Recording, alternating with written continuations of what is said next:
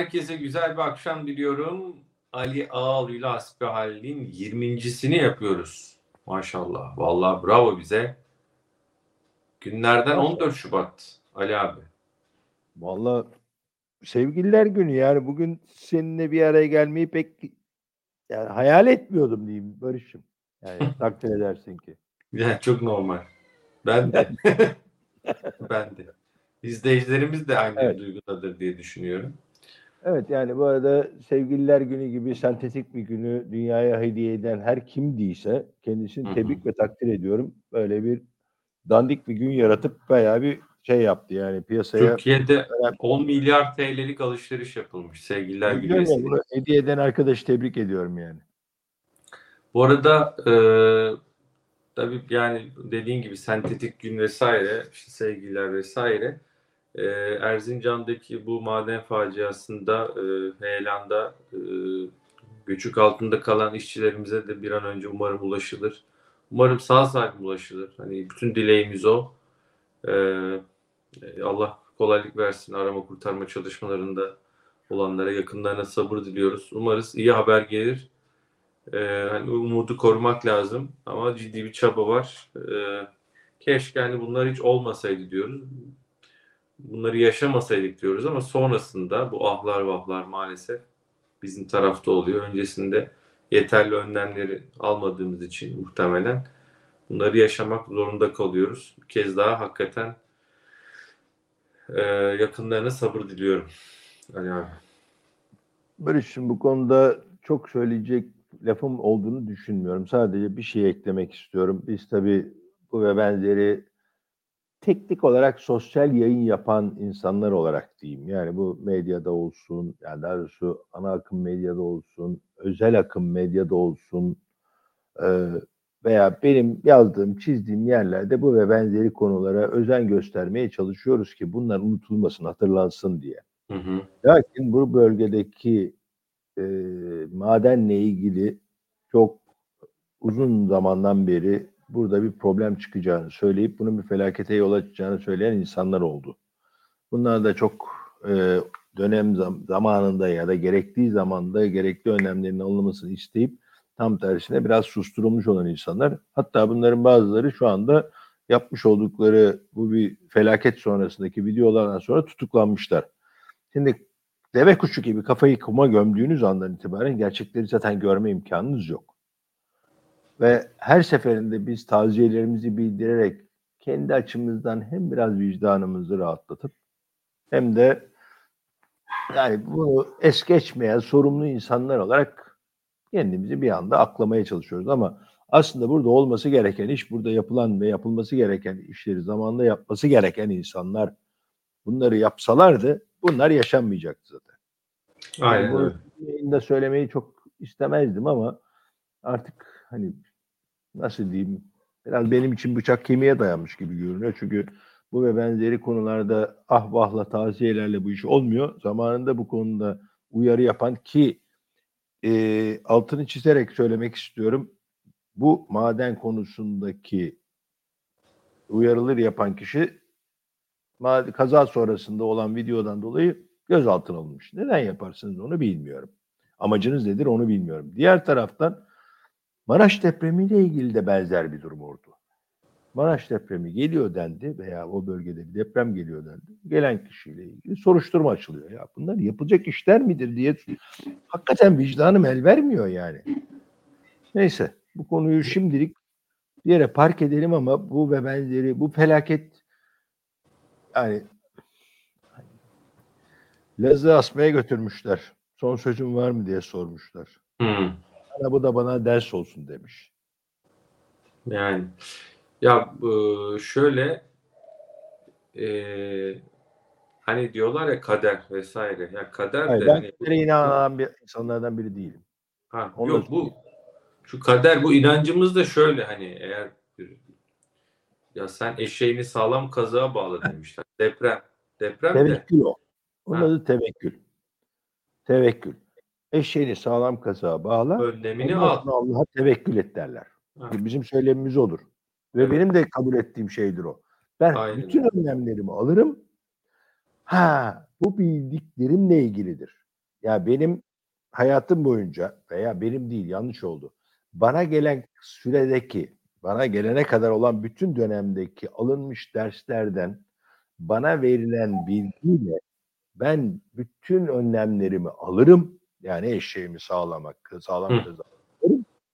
Hah, ondan sonra bana gelen bilginin dışında bilmediğim bir şey olur ise aha işte o zaman Allah'a tevekkül etmeye bırakırım. Çünkü bilmiyorum bana kadar Aynen. olan şeylerin dışında yepyeni bir şey olduysa. Çok basit olarak küresel ısınma ile ilgili bir değişim oldu. O oldu, bu oldu. Daha önceki bütün istatistiklerin üstünde farklı bir gelişme oldu. O zaten istatistiklerde yok. Verilerin içinde bunu hesaplama imkanı da yok. E o zaman ondan kaynaklı bir sorun ortaya çıktığında benim de yapabileceğim çok fazla bir şey yok. O zaman onu veri setine yeniden eklemem gerekiyor ki bir sonrakiler aynı hatayı yapmasınlar. Ama Çok bugüne doğru. kadar olan verilerle bu hatalar yapılıyor ise hakikaten Orada bir sorun var maalesef. evet evet evet. Peki. Ee, Ali abi şimdi yavaş yavaş piyasa tarafına geçelim. Bu programın adı dediğimiz gibi hep sen çok güzel ismini koydun. Hasbihal. Hasbihal ediyoruz. Ee, yaşananlardan böyle ağrıyı biz bir fanusun içerisinde ben mutfakta sen odanda değil yani hepimiz bu ülkede yaşıyoruz. Dolayısıyla haberleri işte yaşananları da takip ediyoruz bir taraftan. Şimdi ee, Ali Bey'in kamerası vesaire ortam efsane başka bir boyuttan konuşuyor gibi. Öyle Ali abi arka tarafı karartıyor. Kendisi öne çıkıyor. Onu Güzel özel olarak yapıyorum. İzleyiciler affetsinler. Bu bir şey e, Bloomberg'deki Tarz. Danny Rose'dan araklanmış olan Charlie Rose. kabul ediyorum. He? Charlie Rose Charlie pardon. Rose. Charlie Rose'dan araklanmış olan bir şey e, mizansen diyeyim. E, seviyorum onu. Yani arka taraf sizi ilgilendirmiyor diye düşünüyorum. Beni de ilgilendirmiyor. Ama önde ben varım. Ben zaten sohbetimi ediyorum. Arka taraf sizi çok dert etmeyin. Arka tarafta ne olduğunu merak edenlere söyleyeyim.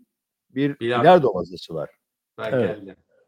Evet, Ah. bir bilardo masası var arka tarafta ama yani Abi bence çok cesur söyleyeyim. Değerli izleyicilerimiz e, Ali abinin salonun ortasında bir bilardo masası var. Çok cesur bir erkek. Ona çok selam. Vallahi çok Bravo. güzel söyledin böyle. ben Evet, yapamam. Bak ben vallahi yapamam. Yani onu Bak. söyleyeyim. ben evlendiğim günden beri o orada. Vallahi helal Bu- olsun. Ve hala gerçekten- koruman da büyük başarı. Bak evet.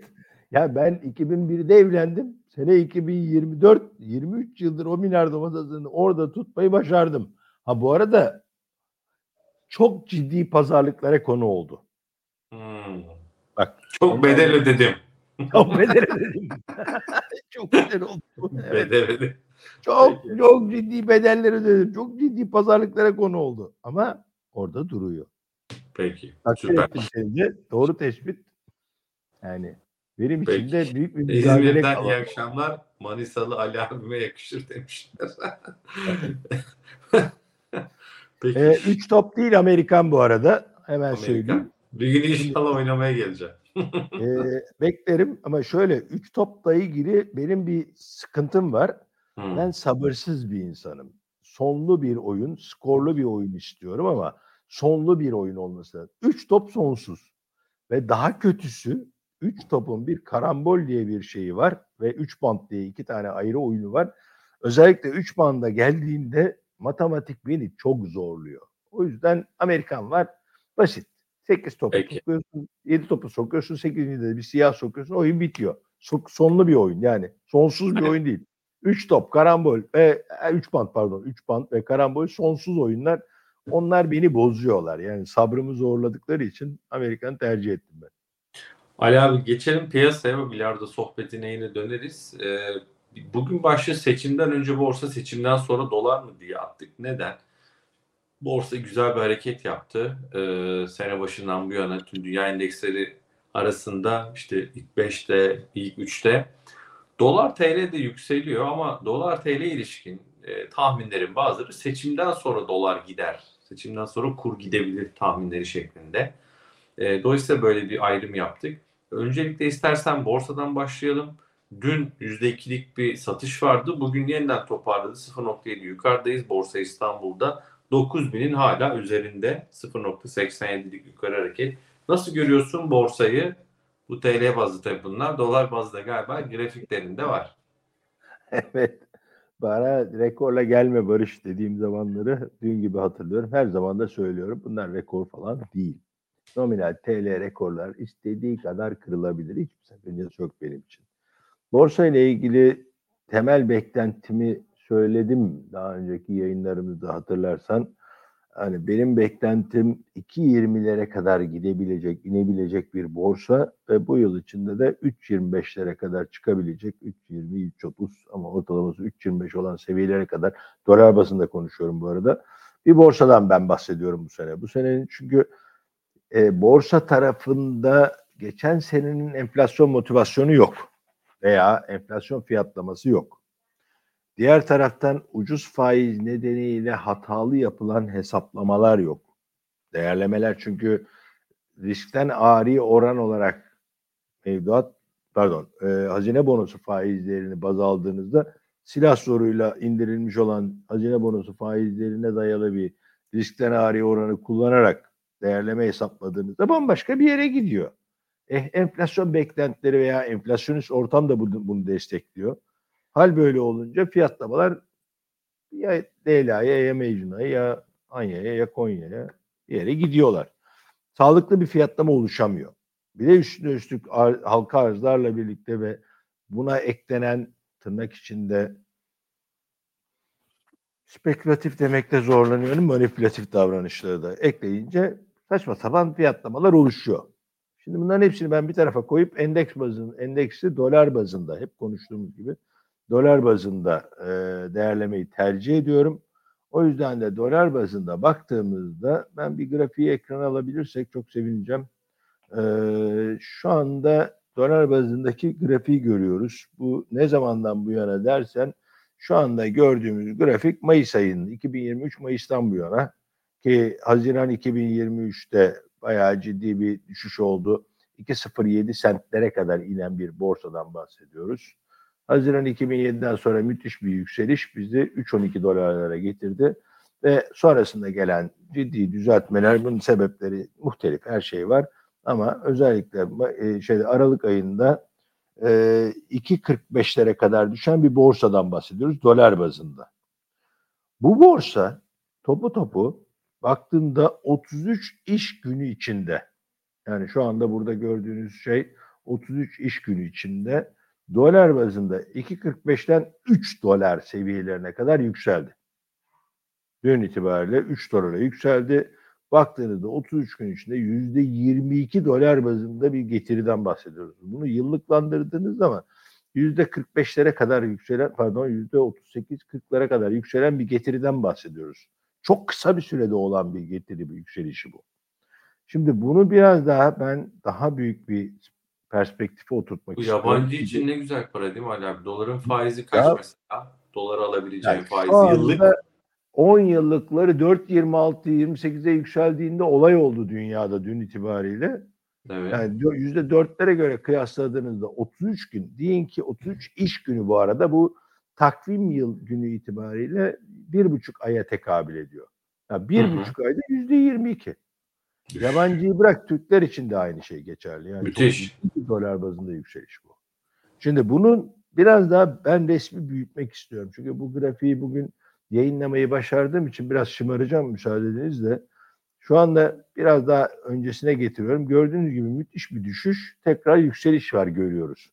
Biraz algıyla ilgili de bir problemimiz var ama ben şeyi e, zaman ufkunu biraz daha dara, genişleteceğim. Genişlettiğimiz zaman şu anda bu grafik 2015'ten bu yana, 2014'ten bu yana olanı gösteriyor.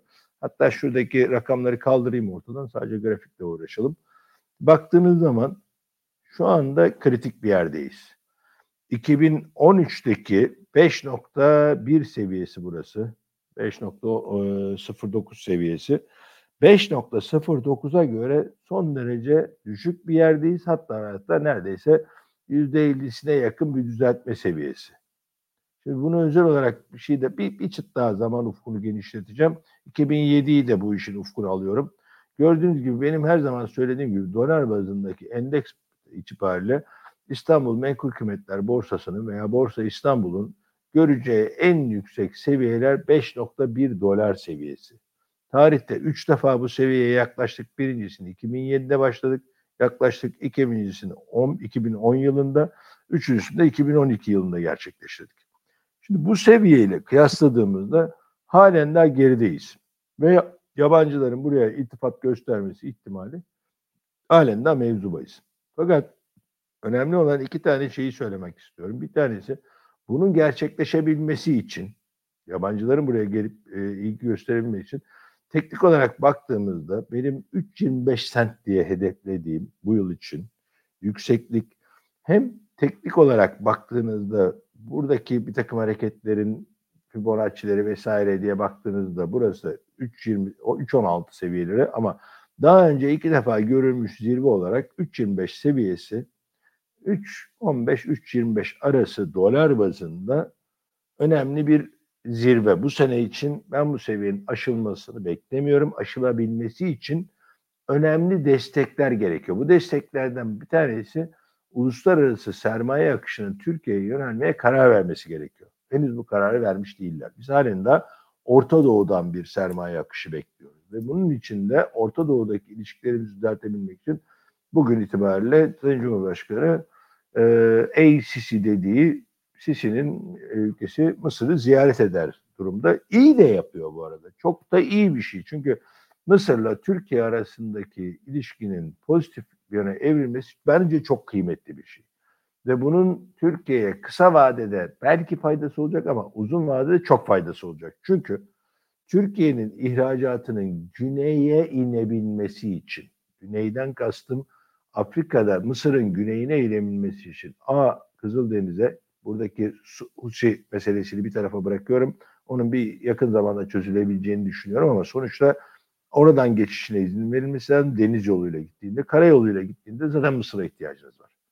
Bu yüzden Mısır'la Türkiye'nin tekrar yeni bir işbirliğine başlayacak olması bence çok kıymetli.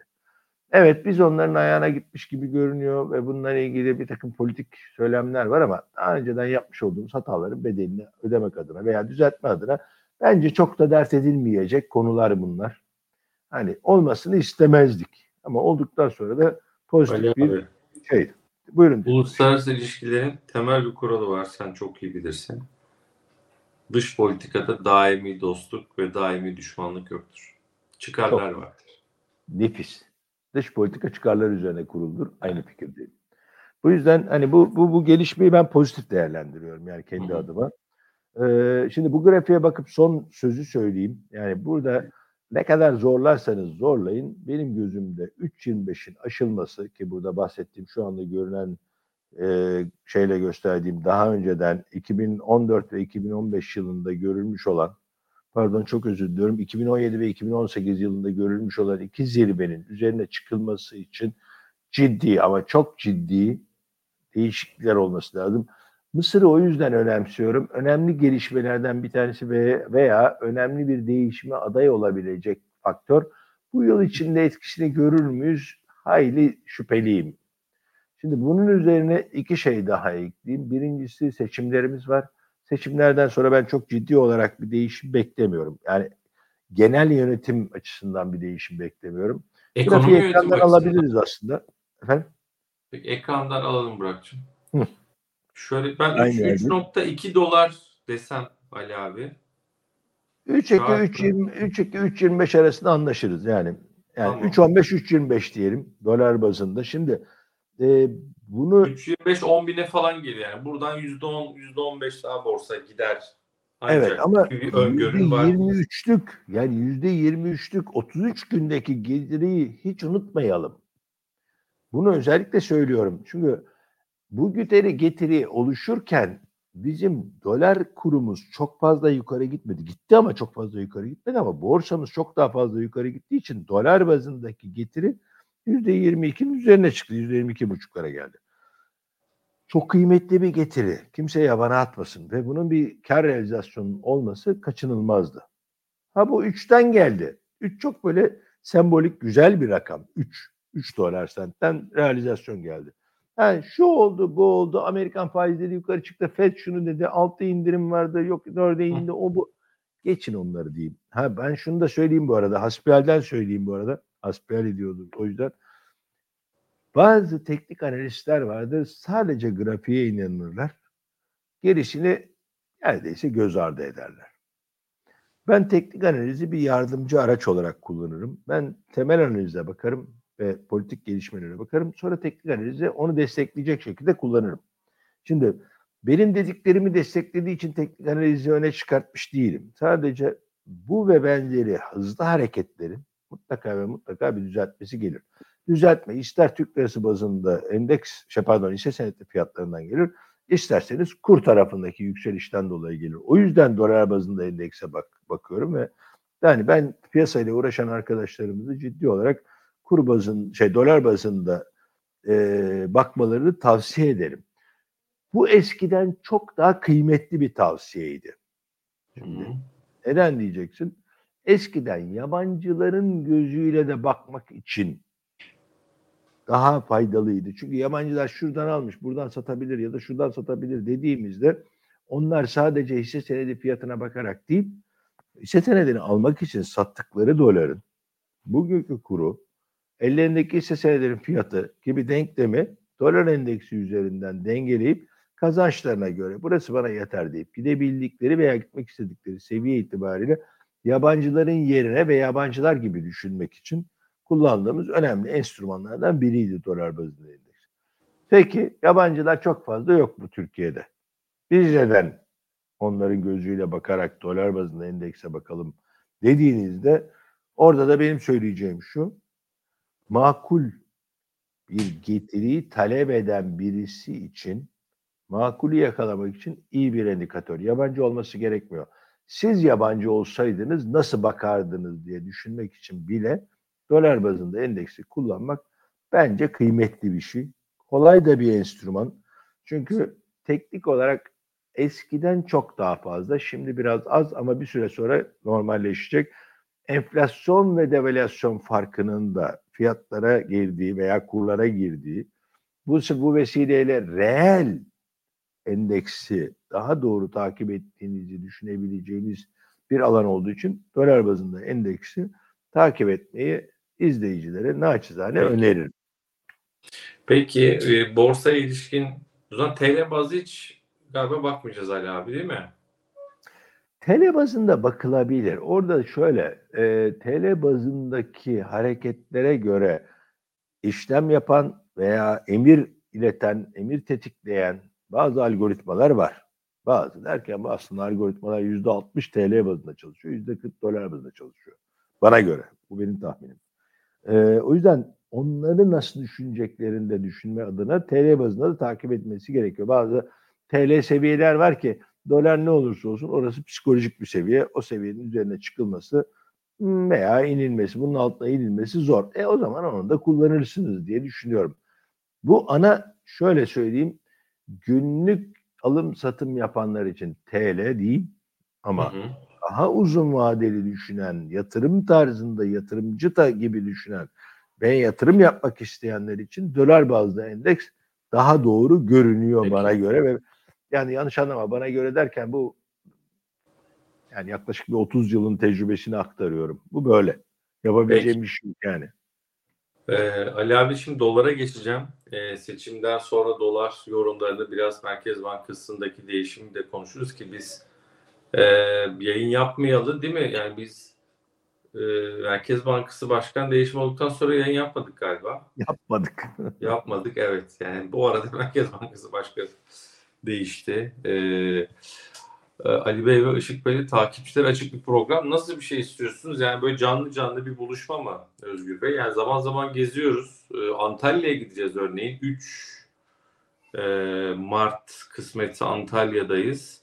E, Ali abiyle İzmir'e gitmiştik. E, Antalya Işık'la gideceğiz. Işık Gökte ile geleceğiz kısmet olursa.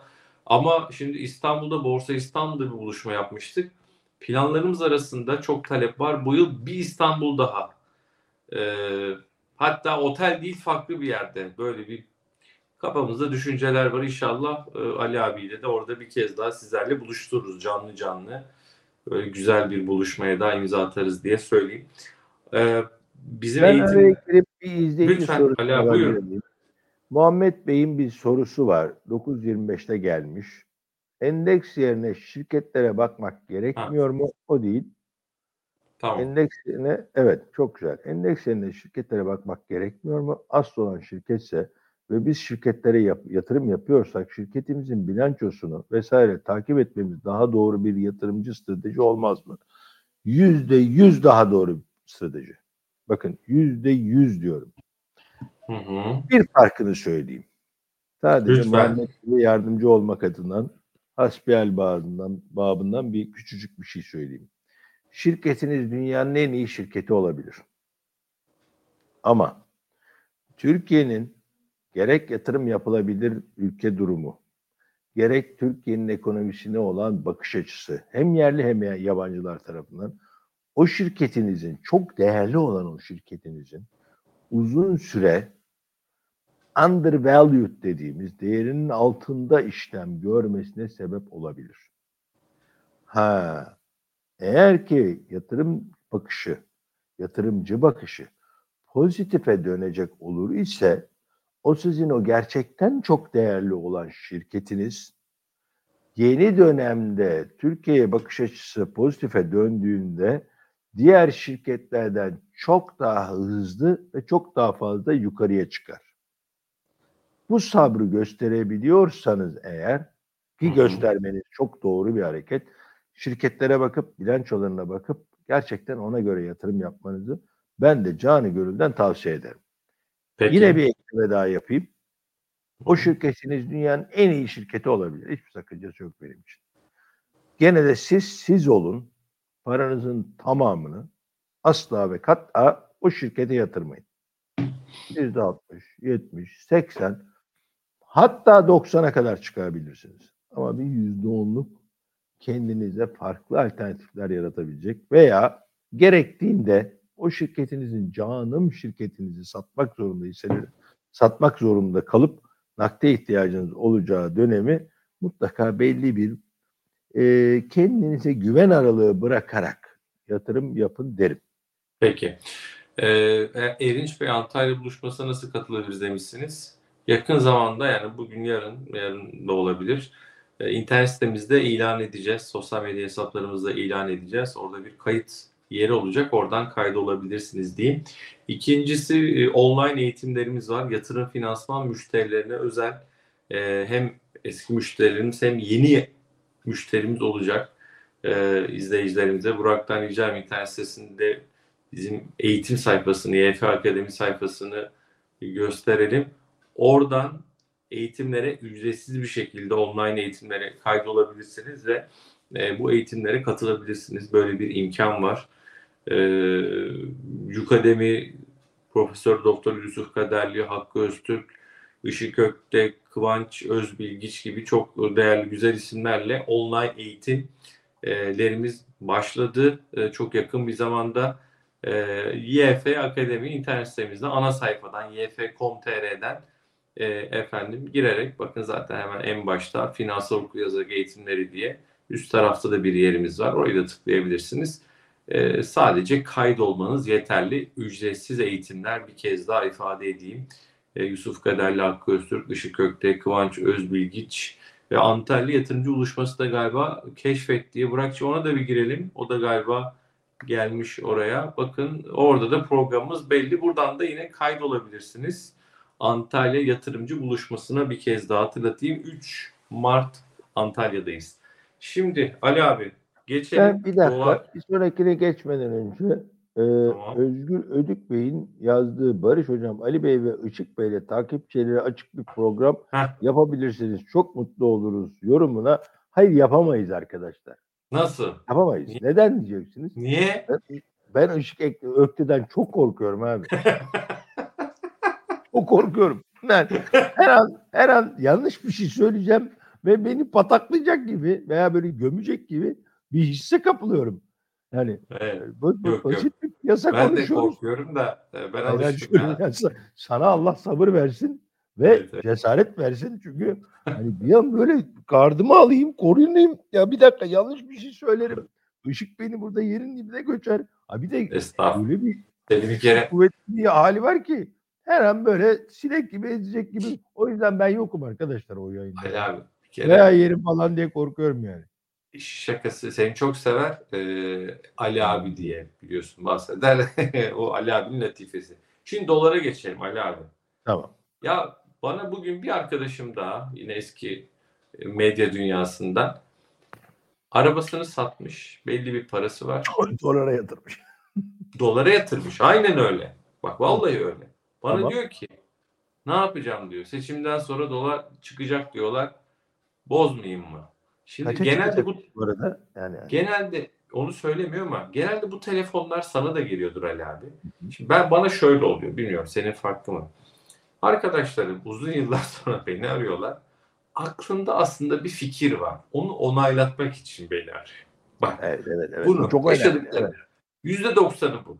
Yani o dolar almış ya ben ona şey diyeceğim. Yok yok dolarda kal diyeceğim. Seçimden sonra dolar gidecek merak etme bırak kal diyeceğim. Şimdi onu söylemeyince hemen bir tur daha soruyor. Hani bir tur daha soruyor. Ya diyorum ki sonra ya abi sen kafanda bir şey var senin onu ona öğretmek işte aramızda. Ama kusura bakma ben onu söyleyemeyeceğim sana. Nihayetinde bir karar ona bıra- bırakıyoruz ama şunu merak ediyorum. Bu kur e, seçimden sonra gidebilir tahminleri, ihracatçıların şikayetleri çokça var. Ama yabancı yatırım bankaları da dolar TL'de 36 tahmini var, 33 tahmini var yıl sonu için. Ee, düşük tam 40'ın altında tahminler var. Sen ne diyorsun? Seçim sonrası için dolar alınmalı mı? Alır mısın? Yoksa mevduat faizini mi kollarsın ne dersin? Ya bir ekrana bir grafik gene getirebilir miyiz? Tabii Bir ki. Dolar TL Burak, rica arz ederseniz. Geldi. Süper. Şimdi Bu ne güzelmiş değil mi Ali abi?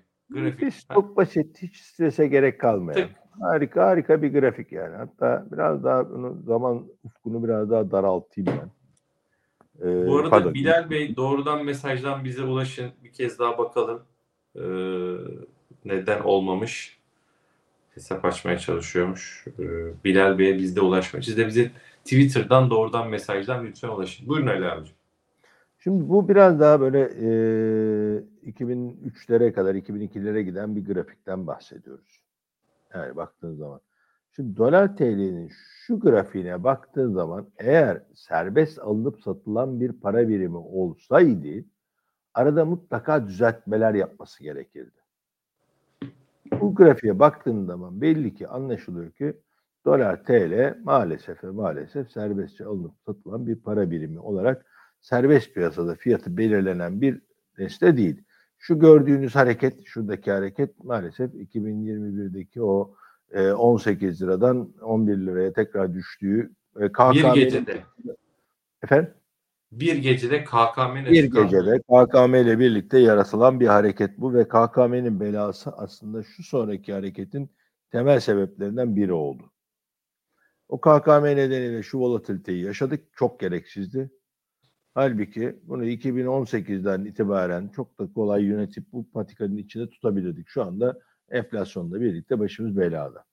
Şimdi grafiği alalım ekrandan. Ben yavaş yavaş derdimi anlatmaya çalışayım. Şöyle ki e, baktığımızda benim gördüğüm kadarıyla söylüyorum. Gördüğüm değil sadece hesapladım. Biz 2019'a göre hesapladık. 2019'a göre hesapladığınızda bütün o günden bu yana olan enflasyon Ara- Ocak ayı hariç bu söylediğimde Aralık, Aralık dahil Ocak ayı hariç Aralık başında Aralık sonu Aralık enflasyonu dahil Ocak başında aç- açıklanan Aralık enflasyonu dahil kurun bugünkü seviye olması gereken seviyesi bütün o enflasyonlar dahil 30 liranın çok altında Yok ya. 2019'u 2019 31 Aralık'ı baz aldığımızda 30 liranın çok altında rakamı vermeyeyim. Boşuna şey yapmayalım. Yatırım bankalarıyla yüz göz olmak istemiyorum. Onlar haklı çıkarlar. O zaman üzülürüm. Yani onun için e, 2020'yi baz aldığımızda ben bunu birkaç defa seninle de paylaştım aslında. Anlat. Evet. 2019 31 Aralık değil, 2021 31 Aralık'ı aldığımızda bugünkü kur seviyesi hemen hemen piyasa fiyatına yakın.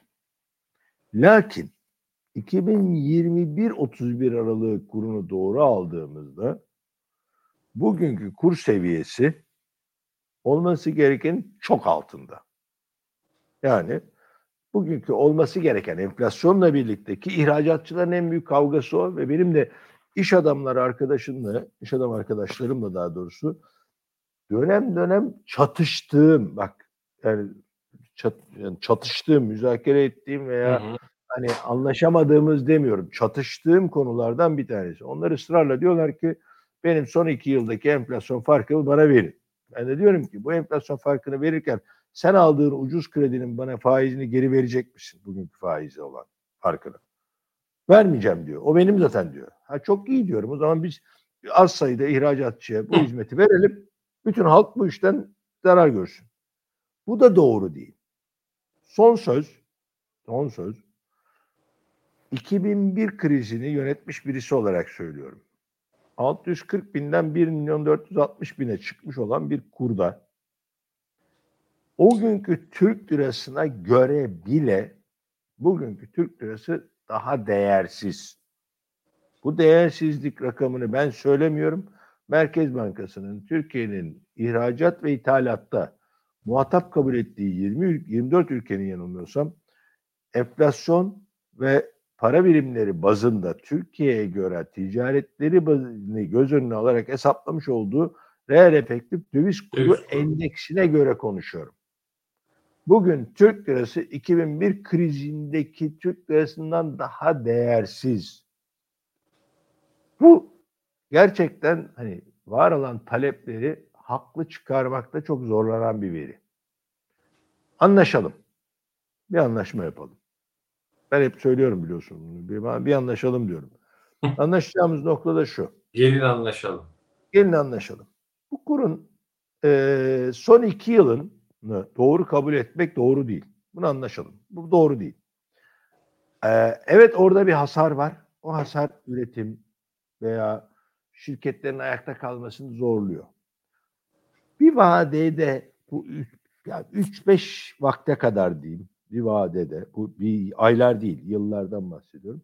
Bunların denkliğini sağlayacağız diyelim. Bunu sağlayacak bir mekanizmamız var. Var hakikaten bu mekanizma. Bununla ilgili de Merkez Bankası olsun, piyasalar olsun, hatta BDDK olsun bir gayret ve çaba içindeyiz. Seçimden sonra ben hakikaten yani seçime kadar sembolik olarak kur belli bir seviyede tutuluyor. Seçimden sonra da 2021 31 aralığını baz almayacak bir kurla bak baz almayacak diyorum çünkü onu baz alırsak doğru değil. 2020 19 herhangi bir ortalama bir kurdan bahsediyorum. Bir baz alacak bir kurla belli bir kur seviyesinde bir düzeltme yapılmasında bence fayda var. Olması gerekiyor. Ama bunun %5 ile 7,5 arasında bir seviyede olması bence hemen hemen hiç kimseyi rahatsız etmeyecek. Ne ihracatçı bundan çok üzülecek, ne enflasyonla mücadele konusunda kur tarafındaki e, geçişme etkisinde çok büyük bir darbe %5 ile %7 ne, ne, nereye mesela? 31'den 33, 34 falan. Yüzde beş dediğimizde yüzde beş, otuzun e, yüzde beşi bir buçuk lira, otuz bir buçuk lira. Ama o güne geldiğimizde her neyse. Yüzde Hmm. yedi buçuk dediğinde de kaça geliyor? Yüzde beşi şeyse, bir buçuk liraysa 75 daha ekle, 2.25. 225 kuruş. Yani 2 lira 25 kuruş bir artış. Ama 30 yani 31 33 işte. Bugün mesela. Hayır, hayır. Bugün 33. Doğrusu. Ha, gibi. O doğrusu. Bugün 33. Ama şey itibariyle 33 e, Mart de itibariyle neyse 35. 33 35 25. Ha. Çok atla deve 40, olmayan 40'ın üstü değil yani böyle bir anda. asla değil. Asla bak 40'ın üstüyle Asla ilgili değil. asla değil. Anlaşalım. Yani 40'ın Allah üstüne şöyle anlaşayım. Bak buradan sana açık bir teklifte bulunayım.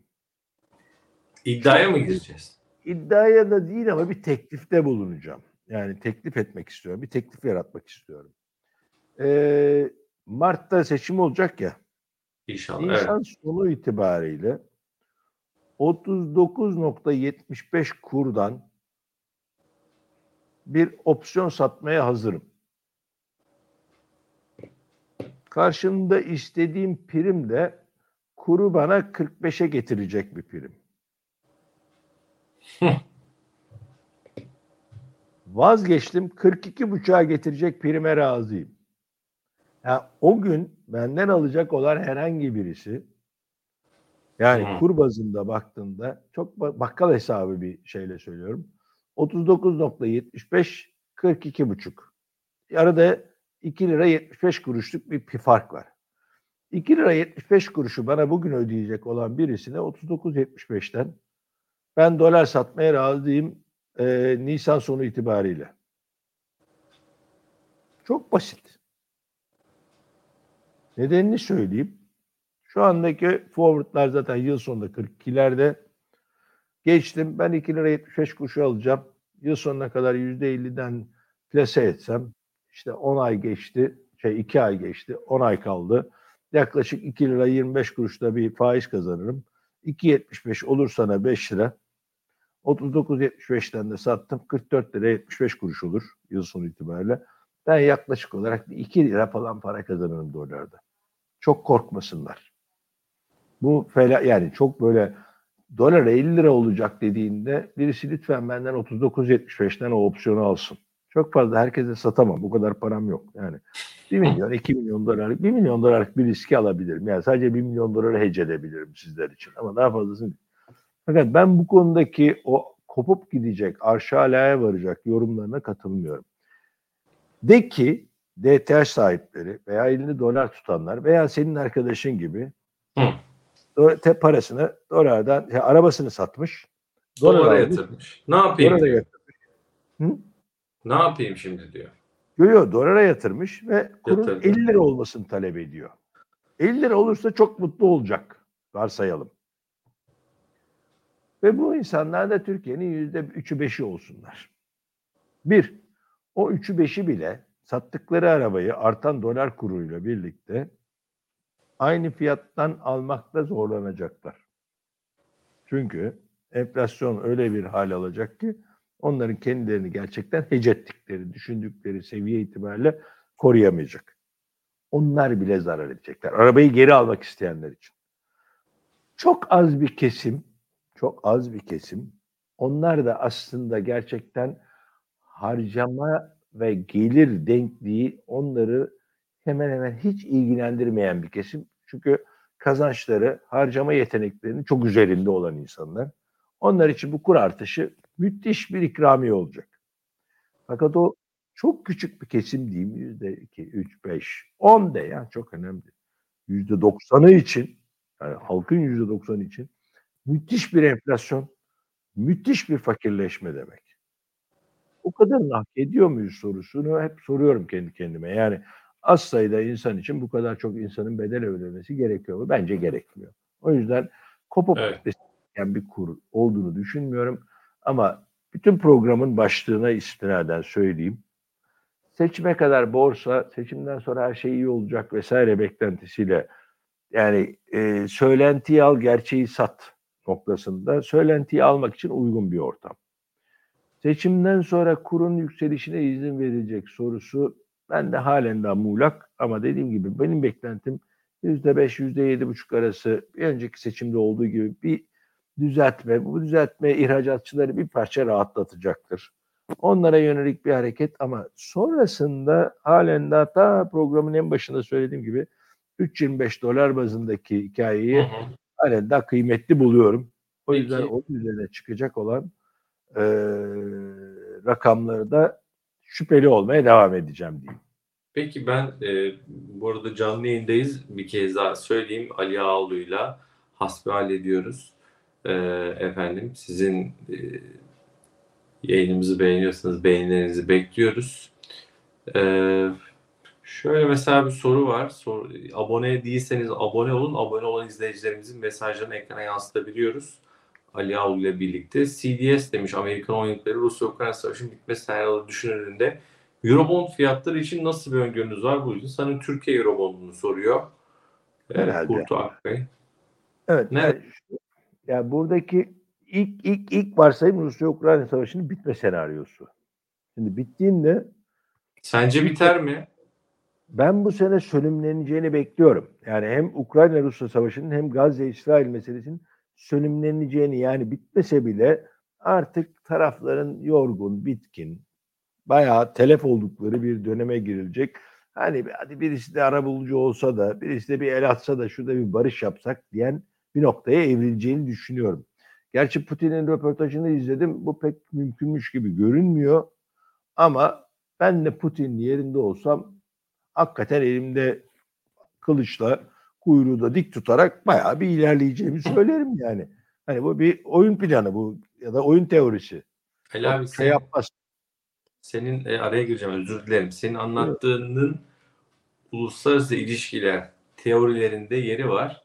Buna katlanılmaz maliyet teorisi diyorlar. Katlanılmaz maliyet şu söylediğin gibi taraflar uzun süre çatışıyor. Savaşıyor, savaşıyor. Bir şey elde edemiyor. Devam etseler daha da fazla maliyet. Bir nokta geliyor ki iki tarafta katlanılmaz maliyet noktasına geldiğinde diyorlar ki oturalım, konuşalım, bu işi müzakere edelim. Diplomasiye dökelim. Ee, bu arada niye Ne oluyor arkada? arkada? Havai fişekler patlıyor sende ya. Vallahi ben bir şey yapmadım elle. Nasıl? Do- doğum günü falan mı? Yok vallahi. Niye böyle oldu? Geçen bir kere daha mı olmuştu? Ben anlamadım. Niye böyle bir şey oldu? Abi birisi sana bir mesaj gönderiyor bence Barış. Bir düşün bu işi. Burak sen mi yaptın anlamadım. Ee, vallahi böyle bir patlama oldu. Neyse yani umarız o katlanılmaz maliyet noktasına gelir de her iki tarafta da e, bu çatışmalar sona erer diyeyim. Özür dilerim sözü sana bırakayım. Yok yani bu katlanılmaz maliyet tanımı güzel. Ee, bir- de şöyle bir şey var şimdi.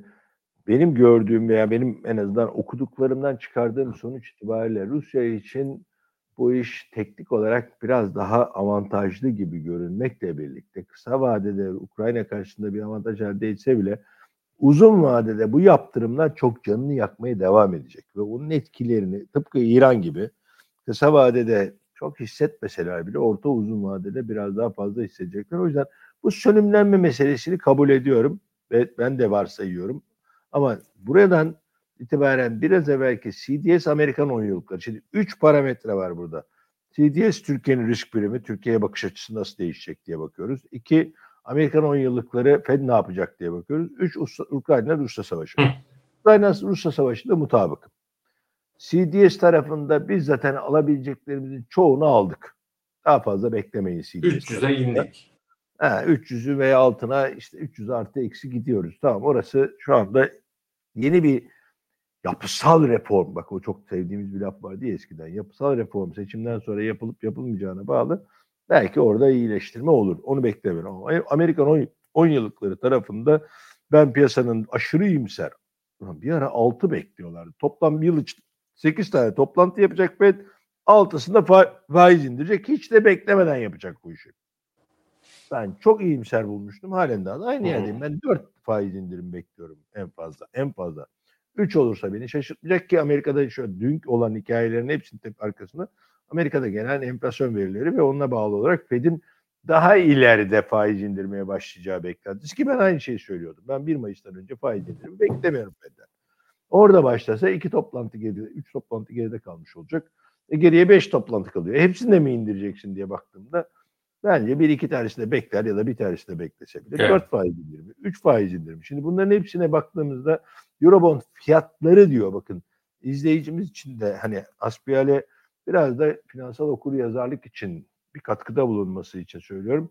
Eurobond fiyatları için öngörünüz ne sorusuyla Eurobond getirileriyle ilgili ön, e, öngörünüz ne sorusu iki farklı soru. Fiyat bir CDS 300 ve altına inerse Amerikan 10 yıllıklarında büyük bir değişiklik olmaz ve e, Ukrayna-Rusya savaşı sönümlenecek olursa fiyatları artar, getirileri düşer. Faizler düşer. Getirileri yani getirisi Getiri. fiyat arttığı için getirisi düşer. Tamam. Aa, tersine bunların içine CDS'te bir değişiklik olmuyor. Amerikan Fed seçime kadar biraz bekliyor. Son 2-3 toplantı hatta bir tanesi seçimden sonra olacağı için. Son iki toplantıda faiz indirmeye başlıyor. O zaman da faizler yüksek kalmaya devam ediyor. Bu da ve Ukrayna Savaşı'nda hala da Ukrayna-Rusya Savaşı'nda da şey devam ediyor. Ee, sıcak çatışmalar artarak devam ediyor hatta. Bu durumda ister istemez fiyatları düşer, getirileri artar. Benim beklentim ne diye baktığımızda ben şu andaki cari seviyelerden çok uzağa evrilmeyecek ama bugüne göre bir çıt daha düşük, fiyat bir çıt daha yüksek getirinin olacağı bir dönem karşımızda Peki. var diye düşünüyorum. Benim e, bu arada bir izleyicimiz yazmış. Şimdi deneyeceğim. Alp Işık Bey diyor ki Mac Mac'in özelliği iki baş parmağınızı kaldırınca oluyor. Şimdi deneyeceğim. Neye oluyor Vallahi- bu? Vallahi oldu. Vay anasını ya. Ben de Çok güzel. yap- bir daha yap bakayım Ben, bunu. ben bilmeden yapalım. yaptım. Bir daha Vallahi yap bakayım şunu. Şöyle yapınca patlatıyorsun hala bir dakika. Eşitlemen lazım herhalde. Olmadı. Bence birisi sana hile yapıyor. Arka yok ya az önce yaptık işte. Evet Arka ama arkaya olmuyor. Neden olmuyor? Herhalde süresi var. Yeterince Süresi var. kutladık seni. Biraz bekle. Biraz sonra kutlarız diyor herhalde. Peki bu tablo içerisinde mevduat faizlerini nereye koyarsın? Dövizini bozup mevduata geçer misin? Geçtim bile. Geçti mi? Kaçla hangi faizle? Hiç önemi yok. Ya şöyle. Şimdi eee Muhammed Mu- Muhittin Tuncel'in eee, şey var. Eee, bir sorusu var. Bak gene geldi bak. Sen yapmadın başka birisi yaptı. Tamam. Muhittin Tuncel'in bir sorusu var. Onu alalım Evet. ama eee, senin soruna yanıt Benim sorum bir yanıtla. e, şeye gelir miyiz? Yani e, fa- faize geçer miyiz? Yani dövizden TL'ye geçmedim. Ben şey olarak e, kavramsal olarak geçtim diyorum. Çünkü hani benim eskiden döviz endişelerimin e, olduğu dönemdeki TL faiziyle bugünkü TL faizi arasında çok fark var. %8-10 faizle hiçbir yerde mevduat yapmazsınız. Deli olmanız lazım. En fazla dövizin getirisi de düşük olur. Ondaki getiriye razı olursunuz veya bir riski elimine etmek için Türk lirasındaki avantajı kullanmaktan vazgeçersiniz ki ben mantık olarak o taraftaydım. Bugün bu sene itibariyle ben ısrarla Türk lirasının önemli bir yatırım cari faizlerle ve müstakbel artışlarla Kaç 45'e faiz? gelecek. 45'e gelecek demiştim ben. 45'e Tamam. geldik. Bu seviyeler itibariyle ben Türk lirasının halen daha cazip bir yatırım alternatifi olduğunu olmaya da devam edeceğini düşünen taraftayım. Yani yüzde 45 mevduat faizini görüyorsam dövizi Çıkmaz. Geçerim. 45 artı evet. Hele 45. hele hele hele seçimden sonra benim bahsettiğim veya tahmin ettiğim %5 7,5 gibi bir artıştan sonra ben bunu yaparım. Bu arada yıl sonunda kur 33 lira hatta 30 lira olacak olan e, olacak diyen yatırım bankacıları var. Yabancı Evet. yatırım bankacıları var. Doğru. Lütfen her kim bunu iddia ediyor ise onlara da bir küçük mesajı buradan ileteyim. Hı hı. 35 liradan sattıkları ve satabilecekleri tüm doları almaya razıyım. Bana versinler diyor. 35 liradan. 35 liradan. Hani düz hesap ya. Yani ayvaz kasap bir hesap yani. 35 lira yani çok basit bir hesap. Herkesten almaya hazırım. Ayazı anlaşmayı bugünden yapacağız. Tek koşulum var. O gün geldiğinde 35 liradan almam. Bugünden 35 liradan almaya hazırım. Onlar tahmini yapıyorlar. Yapması kolay. Yani at şeye, sal çayıra, mevlam kayıra. Yok öyle bir dünya. 50 taşını atla koyacaklar. Bak ben Nisan sonunda 39.75'ten satmaya hazırım.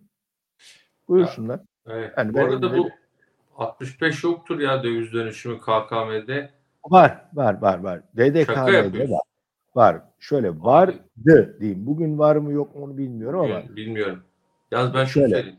Ya bu KKM'ciler ne para kazandı abi ya. çok abi. Haksız. Kusura bakmasınlar ama. Yani, Kesinlikle öyle. Haksız yani para yıllıkta yüzde yüzden üzerine çıkan paralar kazanıldı abi. tabii, tabii. Daha kısa vadeli Var. daha yüksekleri var. Yani bileşik faiz hesaplarıyla çok Primlisi, yüksekler var. şusu, busu bir dolu işler oldu. Şöyle söyleyeyim. KKM'yi Onların suçu değil bu arada ha. Onu Ha? söyleyelim. Yani onlara kızmıyorum ben. Yok yok yok. Suç Hayır, şöyle. onların değil. Şimdi anlaşalım. Bizim herhangi bir KKM'ciyi alıp buradan asacağız veya Yok. katranla katranla tüye boy bo, bo, bir şey yapacak katran ve tüye boğacak halimiz yok. Anlaşalım. Fakat o ürünü hayasızca kullandıranlara hakikaten söyleyecek lafım var yani. Ve o ürünü yaratanlara değil ama o ürünü kurtarıcı olarak görüp bütün her şeyi oraya yıkanlara da itirazım var. Başından da söyledik. Bu DÇM'nin yeni versiyonu adı değişti. DÇM için Turgut Özal'ın Allah inşallah bir daha bu ülkenin başına DÇM gibi bela vermez diyen dediğimiz enstrümanı biz bir kez daha 30 yıl sonra tekrar kullandık ve gerçekten de bu ülkenin başına büyük bir bela oldu. Buna söyleyecek çok şeyim var ve hep de söylemeye devam edeceğim. Dediğin gibi çok para kazandılar. Aa, bu onların suçu muydu diye baktığımızda maalesef Değil. bu onların suçu değil. Siz bu imkanı Değil. verirseniz herkes kullanır. Kapıyı Aynen. açarsınız herkes girer orada. Aynen. Açmıyorsunuz o kapıyı. Bu kadar basit. O Bir mesaj ver. Ona, konusundaki şeyim var. Yani ona gülüyor. Buzdolabının üstünde çaydanlık güzel. Arkadaşlar o çaydanlık değil. O kahve. Şu işte bir şeyin içine kahve koyuyorsunuz ya çaydanlık değil. Ee, onu söyleyeyim ama ama bizdeniz yani hepimiz tabii sizdenim yani ben sizdenim siz bendensiniz ama güzel gü- hakikaten gülümsetti o mesele buzdolabının üstünde çaydanlık o zaman bizden mi oluyoruz çayı çok severim bu arada onu söyleyeyim Gediz Bey ee, Ali abi e, yani hadi şunu da sorayım Ali hocamızın dolar yorumunu baz alırsak diyor enflasyonun dolar üzerindeki etkisini düşünürsek Nisan ayından sonra enflasyonu düşüş mü bekliyor demiş. aa, evet. Bu Nisan'dan sonra değil Mayıs'tan ama sonra zirve Hayır, Mayıs'ta deniyor. May, Mayıs, Nisan Mayıs itibariyle kurda böyle bir hareket olur ise Mayıs ayında da biz bir problem yaşayacağız. Belki orada e, Nisan ayında veya Mayıs ayında Faiz artışı mı? evet Merkez Yok, Bankası yok canım. Yok. ya şimdi anlaşalım. Yani Gel anlaş. Ali abi bu saatten Gel anlaşalım. faiz artışı falan. ya yok gel anlaşalım abi. Bence çok da şık olur biliyor musun? İşte o zaman o zaman benim dediğim değil ama yabancı yatırım bankacıların 35'in altındaki bir kur tahmini gerçekçi bile olabilir yani. Ne diye faiz Ama- artışı yapacağız? Yeni başkan Ee, şöyle vurdu diye mi? Vursun Nasıl? gösterelim diye mi? e, yok öyle bir de sebepten değil. Öyle öyle Yani onu yani diyenler şey- de var biliyorsun. Başkan Ya- çok şahin olacak. Yo yo yo yani öyle hani, Raporları okudun sen. hasmane bir tavır sergilemez merkez bankaları ya. Yapma etme. Kimsenin üzerine yürüyecek hali yok yani merkez bankalarının. Sadece şunun için şahin olmak değil Ee, gerçekten talep yönlü bir enflasyon ortaya çıkacak olur ise ki şu anda yok bu arada benim düşecek beklentimin de en temel sebeplerinden bir tanesi o. Bir tüketici kredileri e, yavaşlıyor. İki tüketici kredilerindeki batık oranı bir çıt artmaya başladı. Çok önemli bir artış değil ama bir çıt ben orayı izlemeye başladım. Bu şu demektir. Talep yaratan kredi tarzında bir problem var veya azalma var veya yavaşlama, gevşeme, zayıflama var. Onların hepsini göz önüne aldığımızda ben talep yönlü ki Türkiye'nin başındaki en büyük bela o bence. Talep yönlü enflasyonun yavaş yavaş daralacağını, azalacağını düşünüyorum.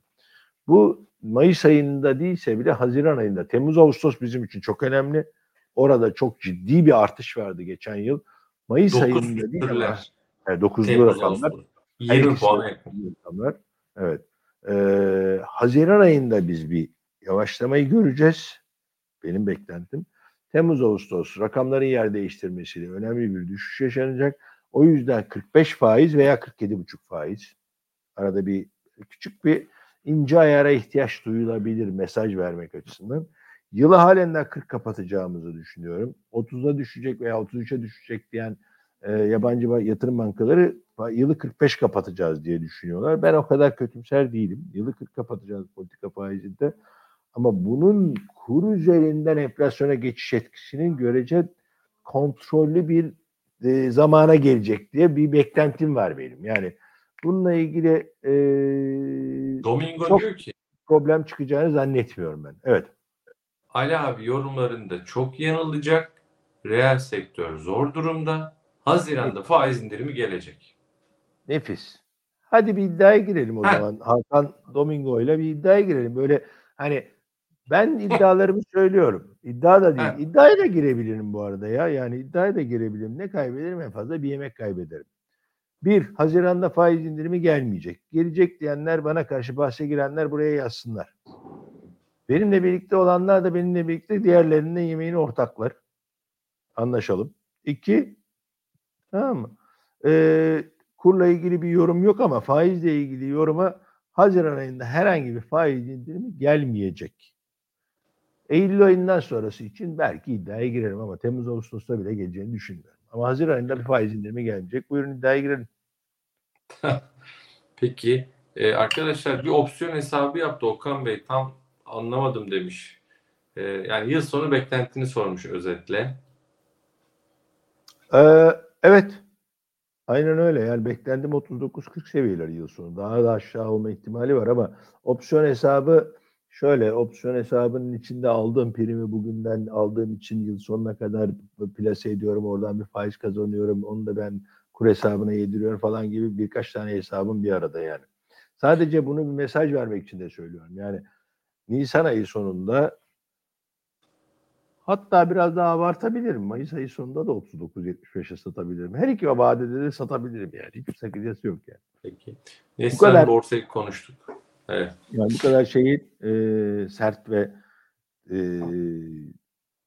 nasıl diyeyim kırıcı faiz artışları ve kırıcı kur yükselişleri veya düşüşleri. Bak düşüşü de aynı problem yaratıyor. Kırıcı olacak boyutta bir hareket beklemiyorum. Ee, çok kısa İbrahim Özen Bey'in bir şeyi var. Ee, 2024'te 2024'te faiz değil, indirimi o olmaz. benim bahsimi biraz daha arttırıyor. Yok yok yok ben o kadar asla şey katılmıyorum. Hani, hani Asla katılmıyorum. Hayır 2024'te faiz indirimi olmaz bir artış bile olacak. Bir artış olabilir ama faiz indirimi de olur. Yani ikisi de olabilir. Ben faiz indirimi olacağını da düşünüyorum.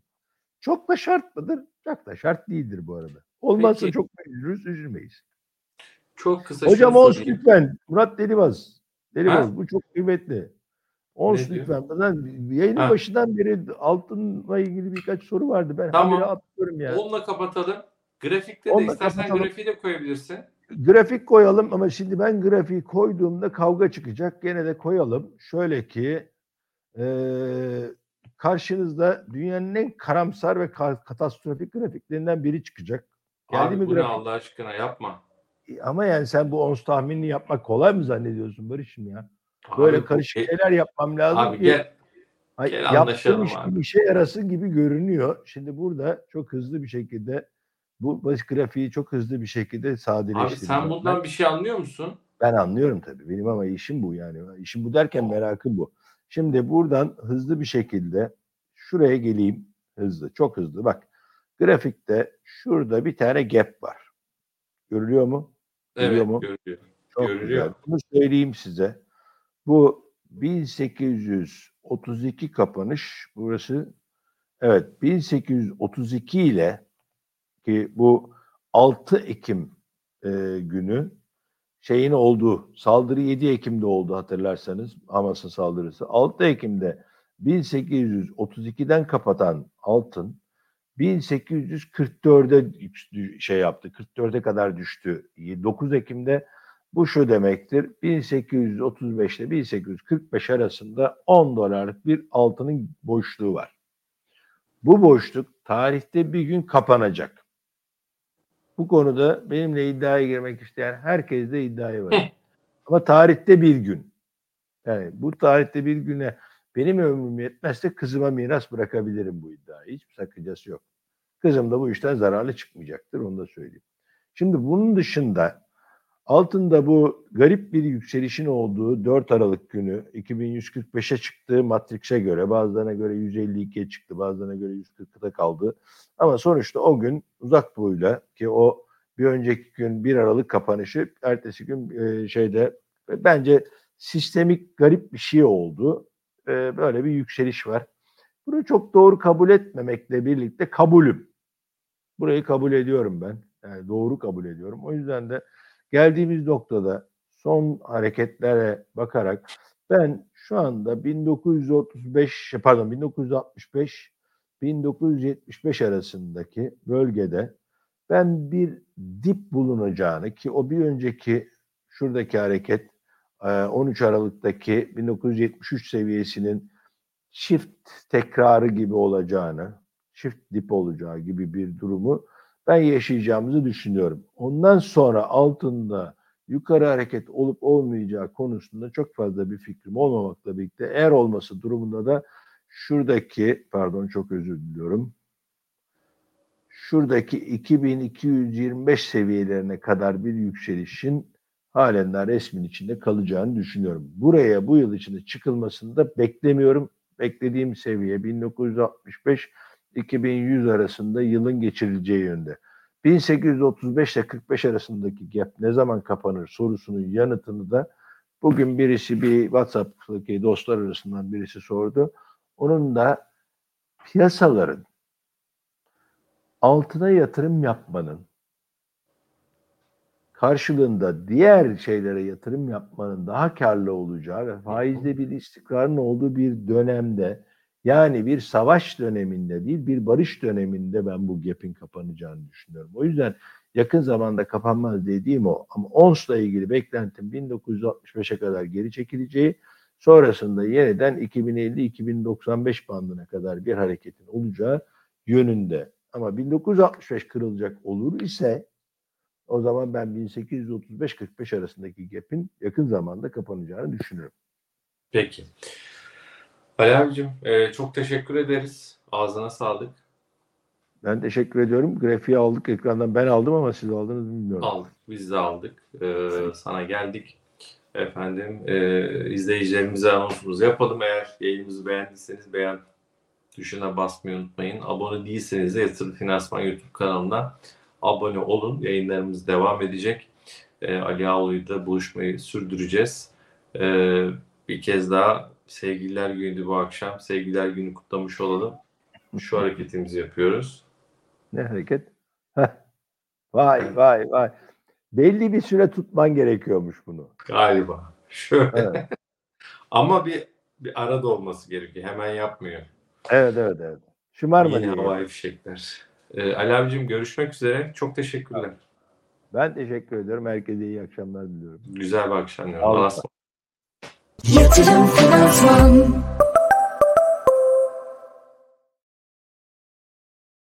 Yatırım